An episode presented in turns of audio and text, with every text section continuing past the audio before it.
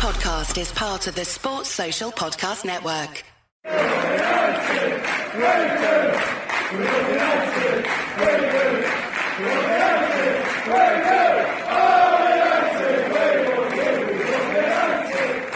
Are Manchester United too sentimental to be successful? Will we win the league title in the next 10 years? Who should stay? Who should go? Who should sign? These are some of the questions we're answering in the Manchester United Weekly Podcast season review of the 2018 uh, 19 season with your hosts Harry Robinson and Jack Tate. We're talking in the aftermath of United's 2 0 defeat to relegated Cardiff City, which followed a draw with relegated Huddersfield Town. Um, the end to the season has been atrociously bad, uh, almost unprecedentedly so. Uh, we'll try not let that cloud our judgment too much about the big picture at Manchester United. That's what's important. I think all the fans have realised that now. We've had the highs of Turin and Paris and the lows of Cardiff, Everton, uh, West Ham, Brighton, so so many lows. We'll start by talking about the, the situation at United, talking the management team, the board, the owners, the transfers, and towards the halfway point in the episode, we'll move on to certain awards for the season, if we can give any good ones. Uh, best player, best moment, and then also worst moment uh, and best goal, and so on. And then the back end of Series 4, episode 39 of the Manchester United Weekly podcast looks at the women's team, the club's academy sides, and the prospects of those two teams going into the summer and next season. At the very end, we'll give our very early predictions for next season for the men's team and who we think will break through from the academy. We'll see what me and Jack say about where we'll finish next season. But to, to begin with, Jack, um, we finished the season, uh, no cup finals to look forward to. Everything about the 2018-19 season, apart from a very few uh, select matches, has been completely atrocious. Not just on a on a Manchester United level, but for uh, looking at our rivals as well. In general, the worst season since Alex Ferguson left. Without doubt, yeah, it has to be the worst season since Ferguson left with I guess a good two months, notwithstanding from uh, January to March, then pretty much everything has been completely atrocious. From the worst start, I think it was the worst start in 28 years under Mourinho, to ending the season drawing against probably the second worst team in Premier League history in Huddersfield, second only to Derby County, and then losing 2 0 to a Cardiff side who have looked truly hopeless for the vast majority of the season. Kind of just summed up everything that's that's been the problem for the last month or two. Ever since that wonderful night in Paris, it's been a, a downhill spiral. Yeah. Um, and listen, it, there, there's some optimism perhaps to look forward to in terms of what we saw in those two months under Solskjaer, and maybe that is reason for us to be optimistic about what he might be able to produce next season. But right now, there is a negativity around this club that is very, very reminiscent of what we saw under Mourinho. And without a doubt, 2018-19 is the worst yeah. season since Alex Ferguson retired, and probably our worst season in a good 30, 40 years. Yeah, it's uh, it's just been completely exhausting. And the strange thing is, I will go away from this season. I think I'll look back in five, ten years' time and think that we had some very, very good nights and days in this season, despite oh, how terrible and how tiring it's been. There's so yep. many good moments this season. Turin, even under Mourinho, I remember Turin was my first European away, even though I didn't actually go to the game. And I remember seeing Jose's at the wheel in the in the Italian rain for four hours straight, um, and just had having one of the, the best nights of my life. Paris didn't go to that, but I think me and many millions of other United fans watching on TV just going absolutely mental. Spurs, Arsenal, Chelsea away, uh, Palace, Cardiff, Huddersfield away. That Was, Southampton at home was actually one of my, my favourite games. And we'll move on to all of those in, in the awards section. But there have been so, so many good moments. And yet you come away from this season just completely depressed because all of those moments paper over some absolutely ginormous cracks some gorgeous. Well, and in some ways, those great moments make it even harder to, to swallow how bad the, the season has ended up because you see those moments happening and you actually think there was some potential to make this a very, very good season. Uh, maybe, yeah. all right, maybe, all right, maybe not winning the league or fighting seriously to win the Champions League, but there were some moments this year that really, really stood out to you as a United fan and really had the potential to make this a season that we would have remembered for the right reasons. If, if we'd have come through this season, let's say getting knocked out by Barca in the quarterfinals of the Champions League, getting top four and winning a domestic trophy, with all the great moments that we had as well thrown in, that would have been a pretty memorable season for a lot of United fans. It's certainly for United fans since Alex Ferguson retired. And yet, yeah. all the terrible moments that came along with them just made it even harder to accept how badly the season has ended up finishing. Well, if you look at it, firstly, United should have got top four Um, and given where we Yeah, were without a under. Mourinho, that that's amazing. And if United had finished in the top four, well, we wouldn't have had this back end to the season, so the season wouldn't have seemed as terrible. Um, but since we, we got that incredible victory at PSG, we were utterly woeful. And I mean, we lost 4 0 to Everton away from home. Um, just some absolutely atrocious games. And it, it wasn't just the start of the season with Mourinho where there were there were these these horrendous lows, but the back end of the season under Solskjaer has been one of the worst times I can remember at United um, since Ferguson left, and, and probably one of the worst periods up there with, with the very worst of Mourinho and, and Van Gaal. United should have got top four. They should have beaten Huddersfield and Cardiff. And even after the losses against Everton, even after throwing away a, a victory against Chelsea and instead drawing 1 1 thanks to an error from David De Gea, even after that, United still had the chance to beat Huddersfield and beat Cardiff and maybe get top four, and, and they failed. And then you look at the FA Cup, United should have beaten Wolves.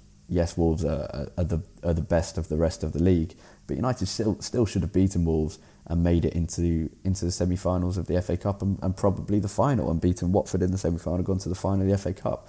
United shouldn't have beaten Barca; they're a very good side. Uh, Liverpool overcame them, but but we're not Liverpool at the moment. So United could have ended the season with an FA Cup final, like last season, in the top four. And in a, in a, in a weird way, that would have been worse than last season statistically, but we would have come away with a good feeling. As it is, this back end of the season is, is one of the worst periods of, of, of United's last four decades.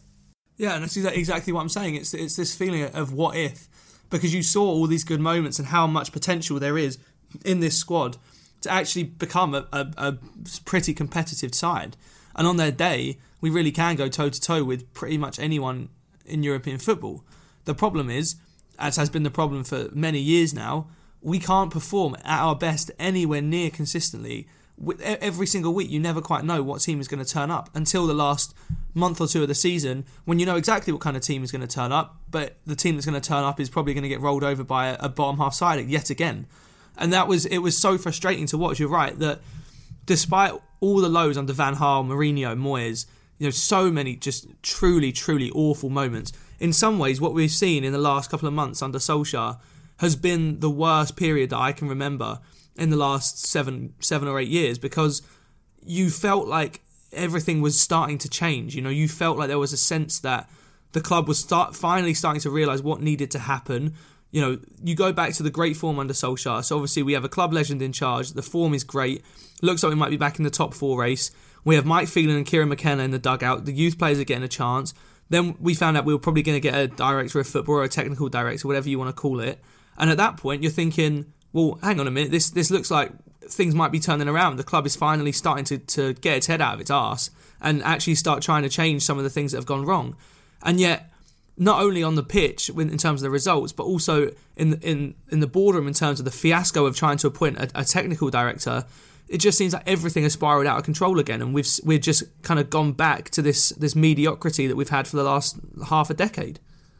Well, at the very start of that point, you mentioned inconsistency with uh, the fact that United can't manage to, to to perform over an entire season, let alone over over three months or something.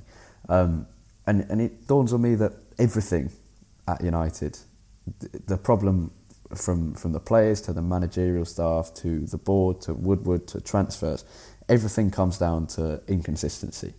So you look at the managers over the last few years. You've got Ole Gunnar Solskjaer, Jose Mourinho, Louis van Gaal, and David Moyes.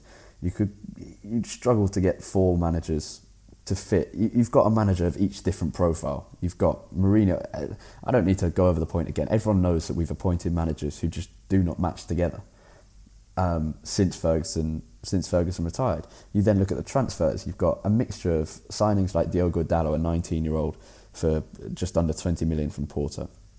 You've got uh, even going back to the very end of Fergie, you've got Wilfried Zaha, another young player, and then you've also got Angel Di Maria for, for 59 million. You've got Pogba for 89, Lukaku for 75. You've got overspending on, on a on a 29 year old the Nemanja Matic, 40 million. There's inconsistency there. You go to the managers. Um, there's there's inconsistency everywhere. And then you even if you if if you just boil down to the Solskjaer appointment, you've got this brilliant mood at Manchester United.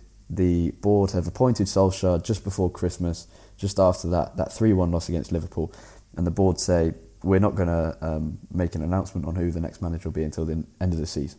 Okay, everyone accepted that. That was that, that seemed very sensible. One of the first sensible things United had done for, for five years. And then suddenly we're riding on this wave of, of happiness and, and enjoyment with our football and, and success. And we turn around again. And there's the inconsistency rearing its ugly head once more. And we say, you know what, we'll, we'll appoint Ole Gunnar Solskjaer now. And yes, at the time, we kind of all wanted Solskjaer to be manager, and, and I still do want Solskjaer to be manager, I think. But uh, doing it at that time was wrong. And and the point is the point of the board is to not be to not be the fans. United fans wanted Solskjaer to become the manager. They wanted the board to appoint him just then.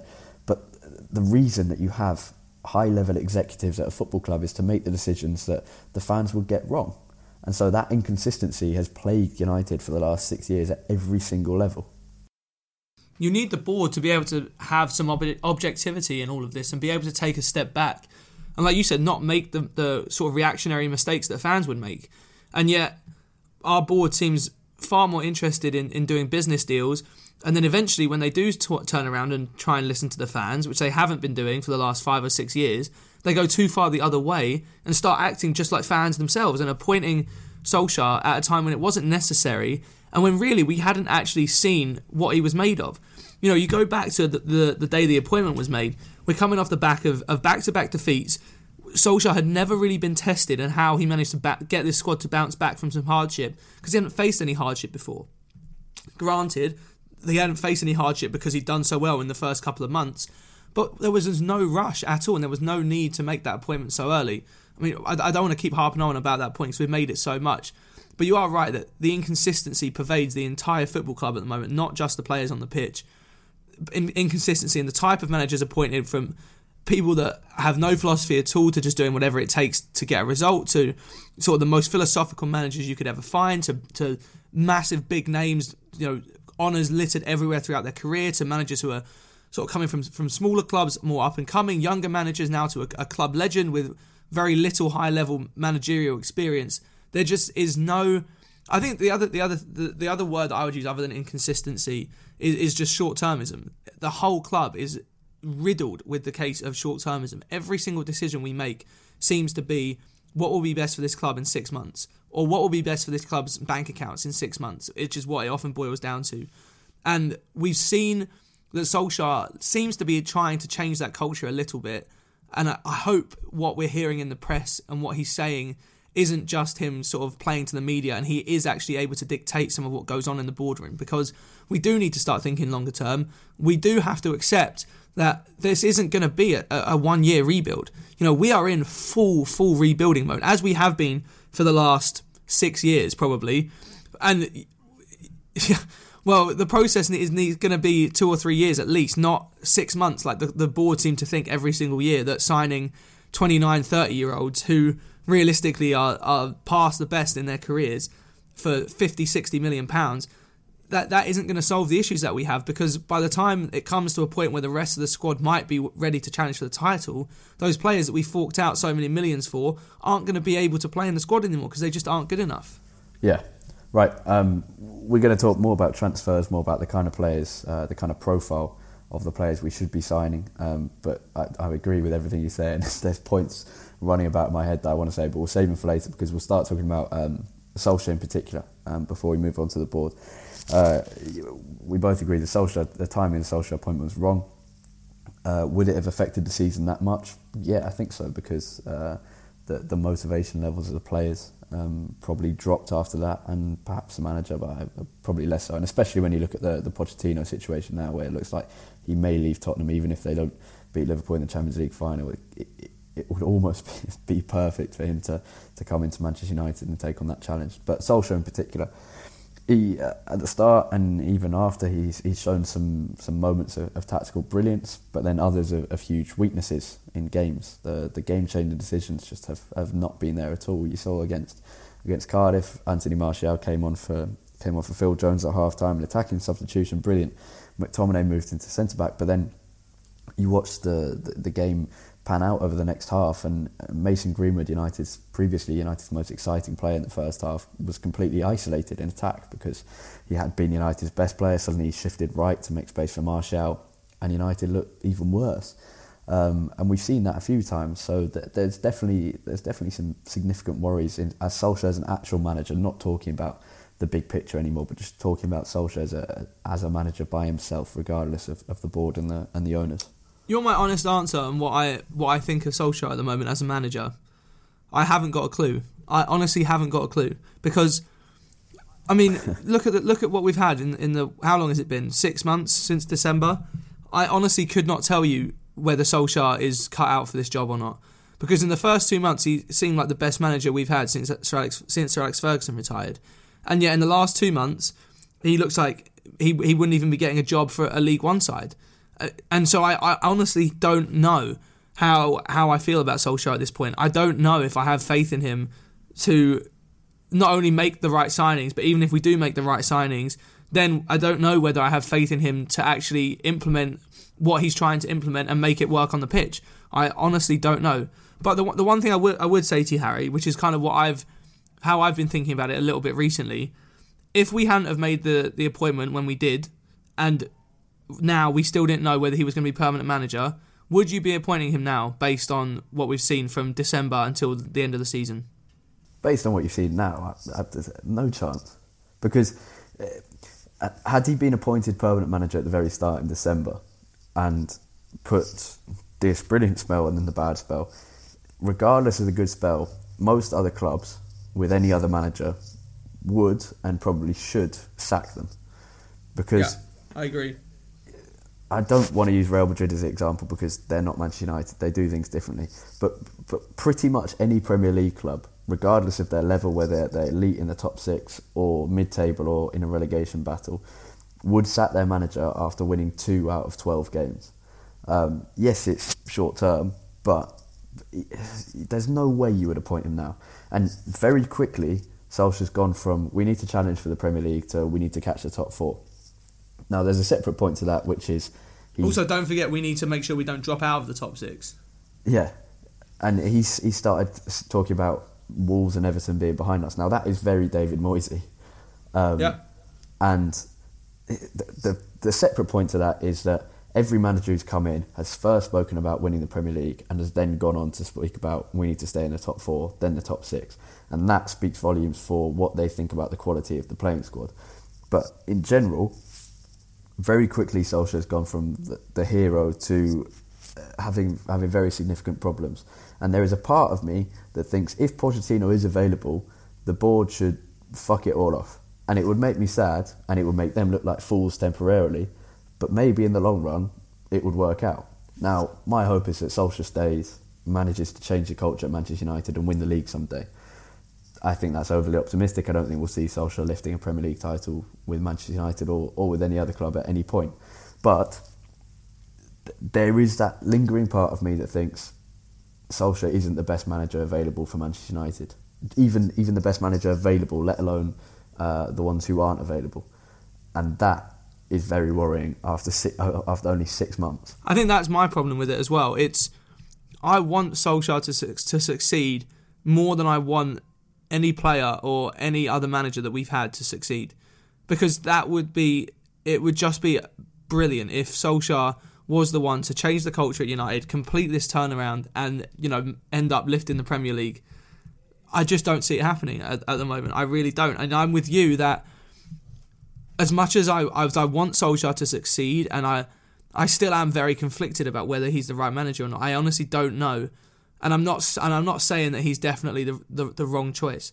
But I'm with you that if we if we're to sit here and Pochettino is available and and weren't to try and go for him, then I think we we might end up regretting that. Like you said, the, the, all right, it might make the board look look bad in the short term, but come four or five years down the line, if we're back being the dominant team that we once were, and you've seen the wonders that he's worked with a squad uh, uh, that realistically is pretty poor at Spurs, and especially with literally zero transfer uh, money injection. You know, imagine what he could do with a squad that I think is better than Spurs at the moment as a whole. Spurs probably have the best player in, in those two squads in Harry Kane, but I think ours is, is more well rounded and, and definitely has better depth. And with a transfer budget of however, however many hundreds of millions every year, imagine what he could do with that.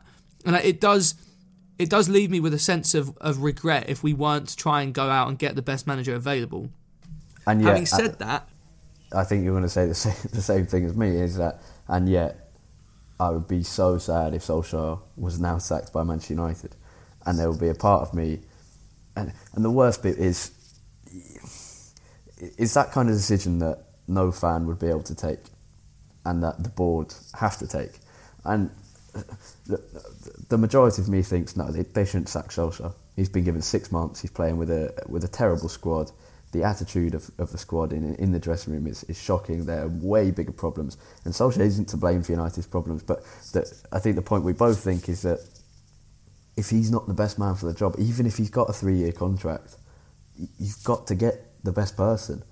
And my hope for for Solskjaer is that he wins the league someday. As I said, my optimistic but more realistic hope is that he he will leave United in two or three years, having failed to win a title or perhaps even a trophy, and having failed to really achieve much of note, except starting a change of, of culture at the football club. And I think we might look back in ten years' time and think that was the start of the change, even though it didn't really seem like it.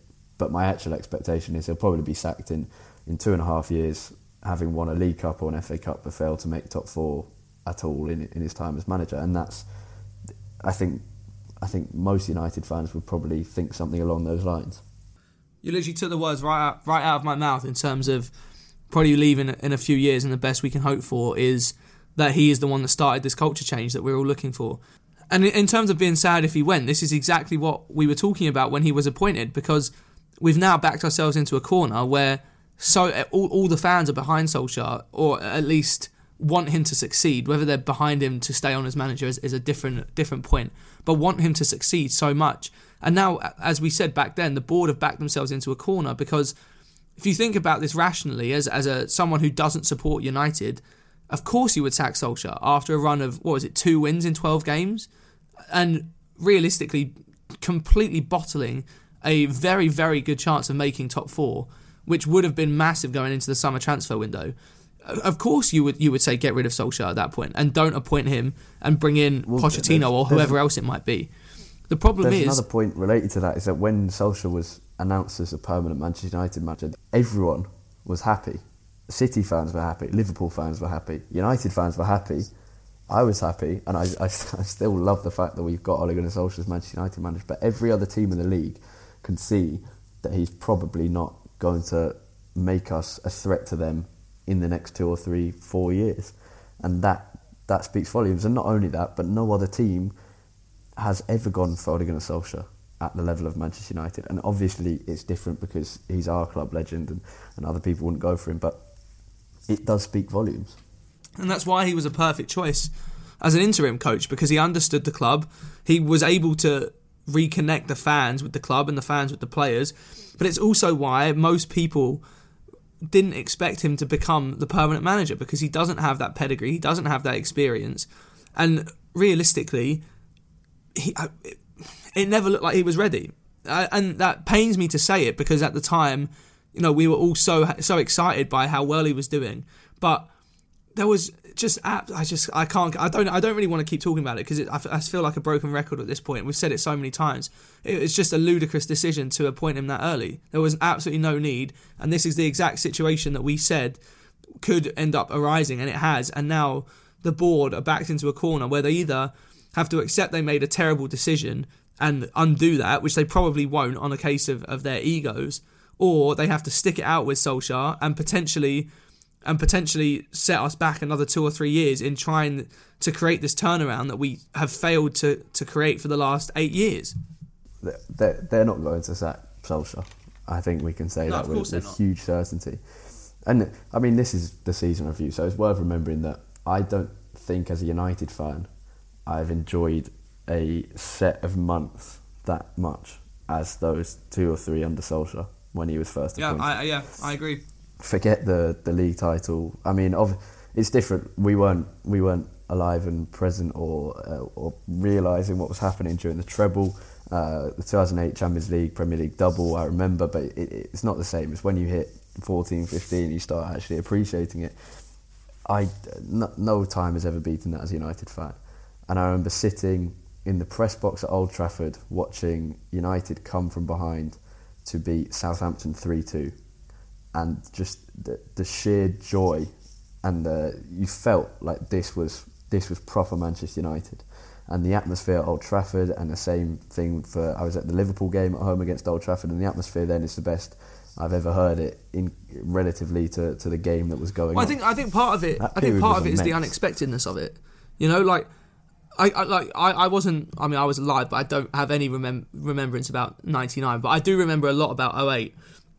And I I just I remember being you know, screaming and, and, sprinting around my, my living room as, as we beat Chelsea in the Champions League final.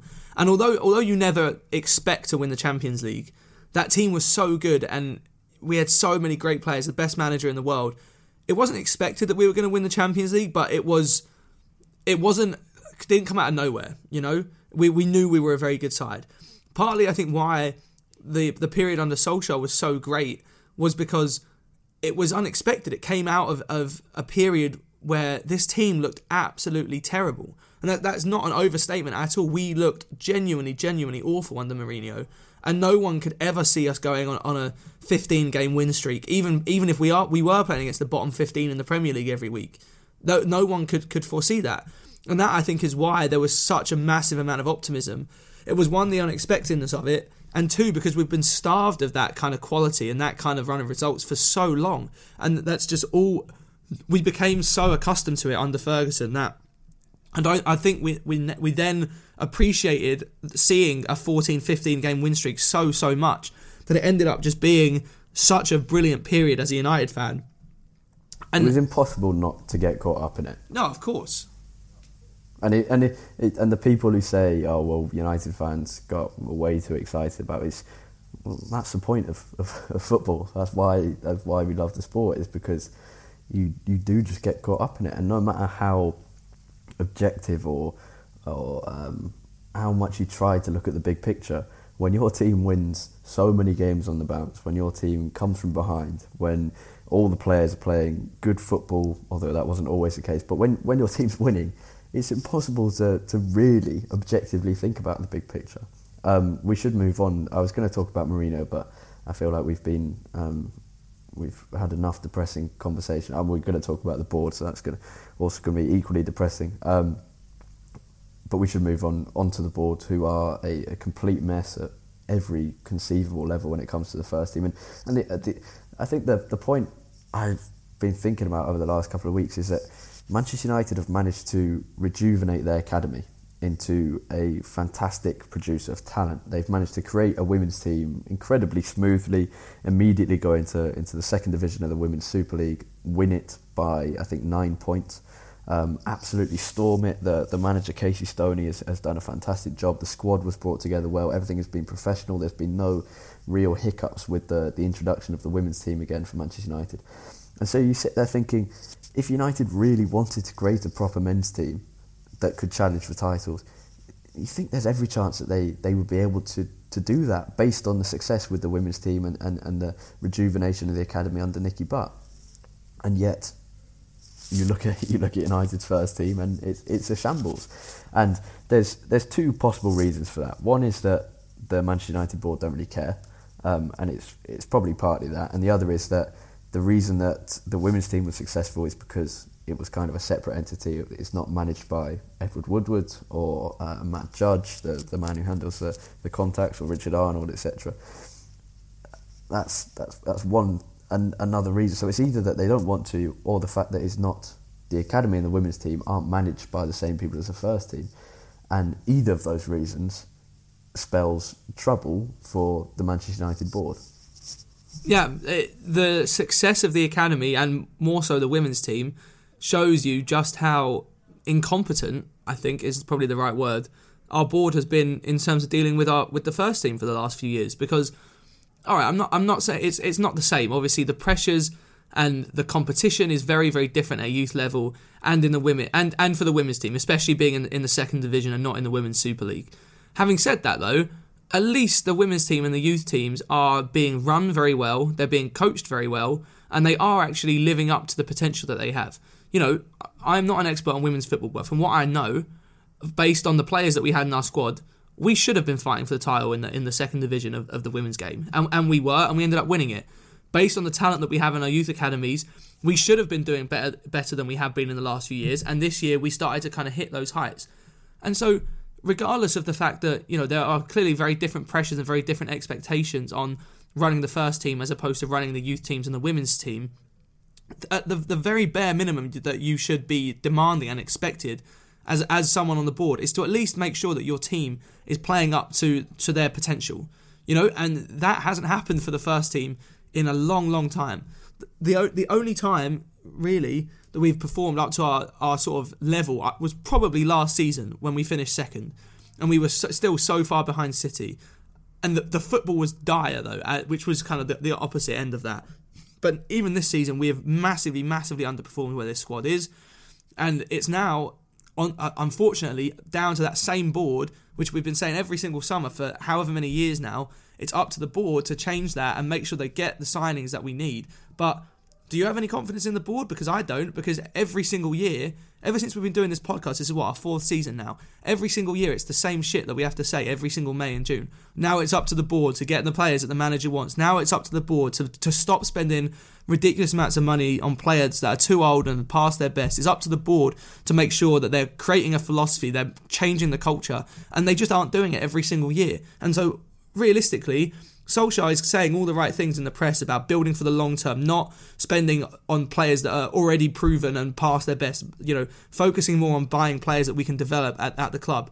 But why do I have any reason to believe that that's actually going to happen? Because the board, for the last four or five years, have proven that they just don't care and they'd rather bring in players that are, are marketing gold, can sell t shirts all over the world. And realistically, as what happens on the pitch isn't isn't too much of a bother for them. Well, I mean, we're being run by an investment banker and, a, and debt-ridden American owners. They're both calling the shots, and there's so many examples of, of the board's complete ineptitude. And and and the big thing, the, the biggest frustration, um, is that it just, it just always appears as if they, they don't really want United to succeed. It's not that they don't want United to succeed because that is has some importance to, to, to the money, but you look at what they're doing, and, and it's it's either to do with egos, and I'm not convinced. I pre- previously uh, I, I thought that's the case, but uh, you listen to journalists who have regular communication with, with people like Ed Woodward and, and the others involved in the board, and they they always say similar things about the fact that they're all actually quite nice people. And so I'm not convinced it's it's about egos. And yes, it yes it almost it, it could be, and I've definitely thought that before. But it's also they don't really care, and that they they're not that focused on, on winning Manchester United trophies, and you you see it. But I think the the, the most notable example is when United appointed uh, Javier Ribalta. Um, I can't remember which. I think he came from Juventus. Um, to have some kind of role as, as, a, as a technical, not a technical director, but in a in a role where he was advising and, and working on transfers and, and scouting and overseeing the scouting system. He left to join Zenit St. Petersburg, and there's a reason that big names won't be appointed as United's technical directors because big names wouldn't want this job. And United wouldn't want them to come in because they disrupt the, the structure of the board. They, they'd rock the boat. It's just, the, the whole thing is lip service. It's like appointing Darren Fletcher as technical director. I love Darren Fletcher. Um, he's got the right attitude. He, he, was a fantastic player. He's done so much for United and seems like a, a, very, a very nice man. But there's a reason no one else is going for Darren Fletcher. It's, it's complete lip service, um, and it's not going to change. It, it's almost as if the board saw how how well the fans received Solskjaer being appointed as manager, and how well they they took a club legend being around around the club now, and thought, well, we should just keep doing that for every single position that we currently have available. I mean, it wouldn't surprise me to see Ryan Giggs lining up at left mid next season the way it's going at the moment. It's just ridiculous, and it's it's a nice segue into just talking more generally about the sentimentality that is sort of pervading the club at the moment. And that, yes, it's important to make sure that we are keeping the traditions of the club and we're keeping club legends close to us. You know, I there's been a lot of people complaining about the kit for next season because it's a, a, a tribute to the treble winning season of '99. and how it seems ridiculous to have that when we're not even in the Champions League this season. And to be honest with you, I, I completely disagree. I, I, think it's a it's a great touch. I don't care what the team's doing now. The 20 years since the treble should be should be marked, and so that is a great that is a it is a great way of, of you know making of keeping keeping the traditions and the history of the club. club the only clubs. thing I'll say about that is that it's it's funny that they've they've made the treble anniversary shirt in the 21st anniversary of the, the treble winning season. Yeah, it's just like, uh, uh, yeah, I know. What are you doing? I did, I did think that as well. It's, I mean, I know it's, it's currently it's the treble anniversary. They, they forgot yeah, last they year. must have, they must have released the kit last year and just gone, oh shit, we've missed the, we've missed the chance. oh, we'll just do it next year. People will still buy it, and it's true. I'll probably buy it because it's the first nice kit United have had for, for a long time. But anyway, carry yeah, on with your really more nice serious kit. point. And I, and I and, I think it is important that we are even in the wrong year remembering you know those kind of big events. But at the same time, we aren't in 1999 anymore. We aren't in 2008 anymore. We aren't in 2013 anymore. You know, we have to be moving with the times. We aren't un- good anymore. Yeah, yeah, and we have to accept that. Just trying to, to go back to what we were in, in the you know in the 2000s or the 1990s isn't going to work. We can't just keep hanging on to what we were in the past. Yes, that's important, and we have to you know make sure that we we keep some of that same spirit. But we also have to be moving with the times and making sure that we're doing what is best for the club in at this in this moment. And at this moment, is having Darren Fletcher as technical director and Ole Gunnar Solskjaer as manager, is that the best way forward for our club? Probably not. We're probably better better served going with people that are more experienced. And like you said, the fact that no other club has gone for either of those two speaks volumes about how how little experience and pro- realistically how poorly qualified they are for the job. I love Darren Fletcher. I'd love for him to be around the club, but but not in a not in a role that's going to define who is playing for our club in for the next few seasons because he has absolutely no experience doing it. The problem that's not going to be his role as well. the point is, United, it's all about appeasing the fans, and sometimes it looks as if Woodward is sending briefs into the into the media, into the press to, to gauge fan reaction on something before going ahead with it. And this is the uh, we don't know that's true, but it does appear that way. It's oh well. Um, all the United fans are calling for Solskjaer to be appointed permanently, and suddenly they change their mind about when they're going to make the manager. Um, then it says United are going to appoint a technical director. All the fans like that. Well, we're going to do that. We're just not going to do it in the in the way they actually want. It's all going to be for the show. And United like having the club DNA, but the United DNA isn't how this club has been run in the past. Forgetting the fact that the United DNA is a complete bollocks phrase.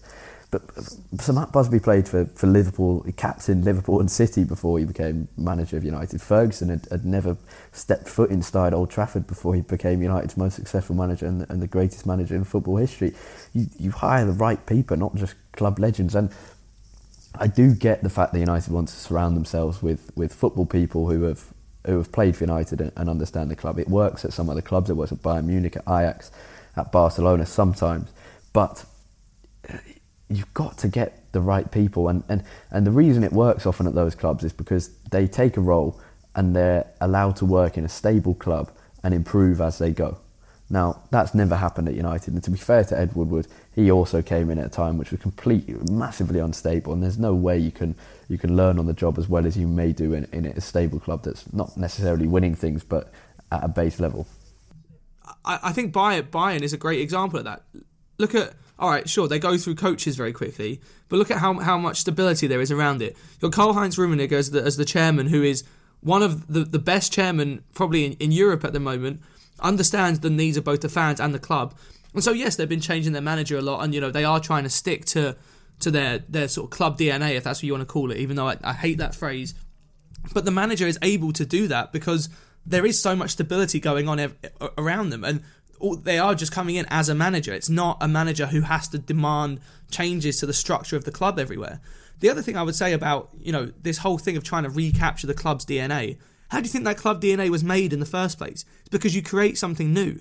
There's a reason why the Ferguson era is celebrated so so much, and it's because it created something that we had never seen since Sir Matt Busby and that doesn't that doesn't come from just trying to recreate what we had under, under Sir Matt Busby. It came from creating something that was new. And yeah, all right, there might be there might be some things that that stayed the, stayed the same or similar, particularly you know the focus on, on the youth team. But at the end of the day, a club DNA and the club spirit is created in the in the present. It's not It's not created by harping back to what happened 20 or 30 years ago. And the quicker that the board realise that, the sooner we can stop worrying so much about sentimentality within the club. Because yes, it's important, but it has a very select place, and it should just be kept to, you know, celebrating past victories, doing things like the like the the charity match for the, the for the treble winners in in a couple of weeks' time. You know, that is that's where sentimentality belongs. It doesn't belong in you know the the, the heads of the, the people making the biggest decisions about the future of this football club. Yeah, um, I just wanted to talk about what has actually made things because things have certainly become harder. It's become harder to run Manchester United over the last five or ten years, and not just because Sir Alex Ferguson has left the club. And I think because the financial, yeah, all you have to do is look is look at the competition. Yeah, that's the main point. Is that the rise in broadcast revenues has absolutely fucked United. Other Premier League teams can can charge more. Is is the first point, but that's the same for everyone. But also, they can buy more to keep up with United despite our higher revenue. Because once you get a certain, once you get to a certain point of revenue, there's there's not that much more in addition. When, when Everton can sign Richarlison for 50 million, when Brighton can spend almost 100 million pounds on, on players, that's when United are fucked. Um, and the financial progress at United has, has allowed the kind of complacency to set in which probably started six or seven years ago under Ferguson, and then that has now transformed into just complete and utter incompetence. And the other point is, to me, it, to me, it started as soon as we sold no Ronaldo, in, and we never properly replaced him, yeah. other than buying a, well, an Antonio Valencia. When it actually started is when the Glazers took over United, because there's well, no yeah. point in having higher revenue if the owners are going to bank the 200 million that you, the 200 million extra you make compared to every other Premier League team anyway. So United do yeah. spend a lot of money, but the separate point is that they, they haven't spent it very well. But United could be just completely obliterating everyone else's spend if they if they really wanted to. But instead, the owners take it out of the club. And I, I, for me, I think the main thing about United being harder to run and harder to, to succeed at United is is about the competition around them. You know, it, we have to acknowledge that Ferguson, in his whole what twenty was it 27, 28 years in, in charge, never ever had to face a top six like this. You know, don't get me wrong, he faced some absolutely brilliant teams. You think of the, the, the Newcastle teams of the late 90s, the Blackburn team of, of 95.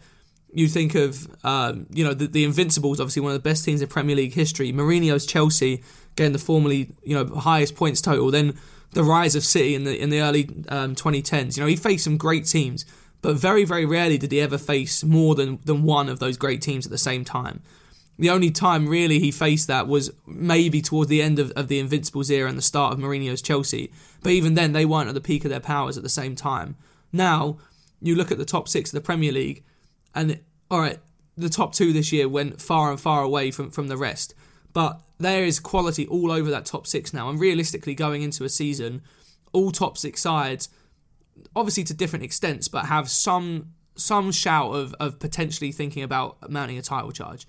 And you look at you look at the state of the, of the Premier League this season with both City and Liverpool setting ridiculous points totals.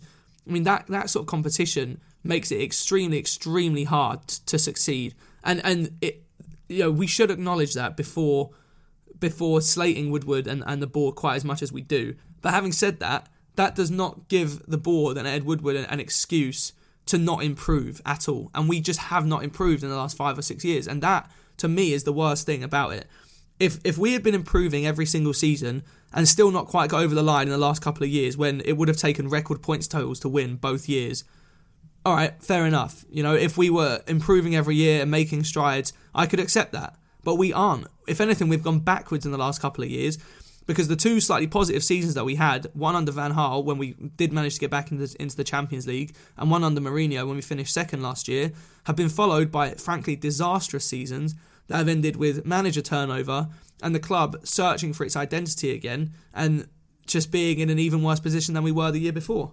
We should move on to talk about transfers. Um, the, the final point is that the one hope I have about the situation at the very top of Manchester United is that there are so many examples for which they can follow now. Um, so many good examples of how to rebuild a club, a, uh, a fallen giant, if you like. Um, Liverpool is the most recent one. You also have very there's so many models of, of club management that the United board can look at and think, okay, we're going to follow that. Whether they will, whether they will carry it out successfully, I don't have that much confidence. But at least there is those those models of Ajax, of Bayern, but also of Liverpool, of City, of, of whoever to look at and think. Exactly.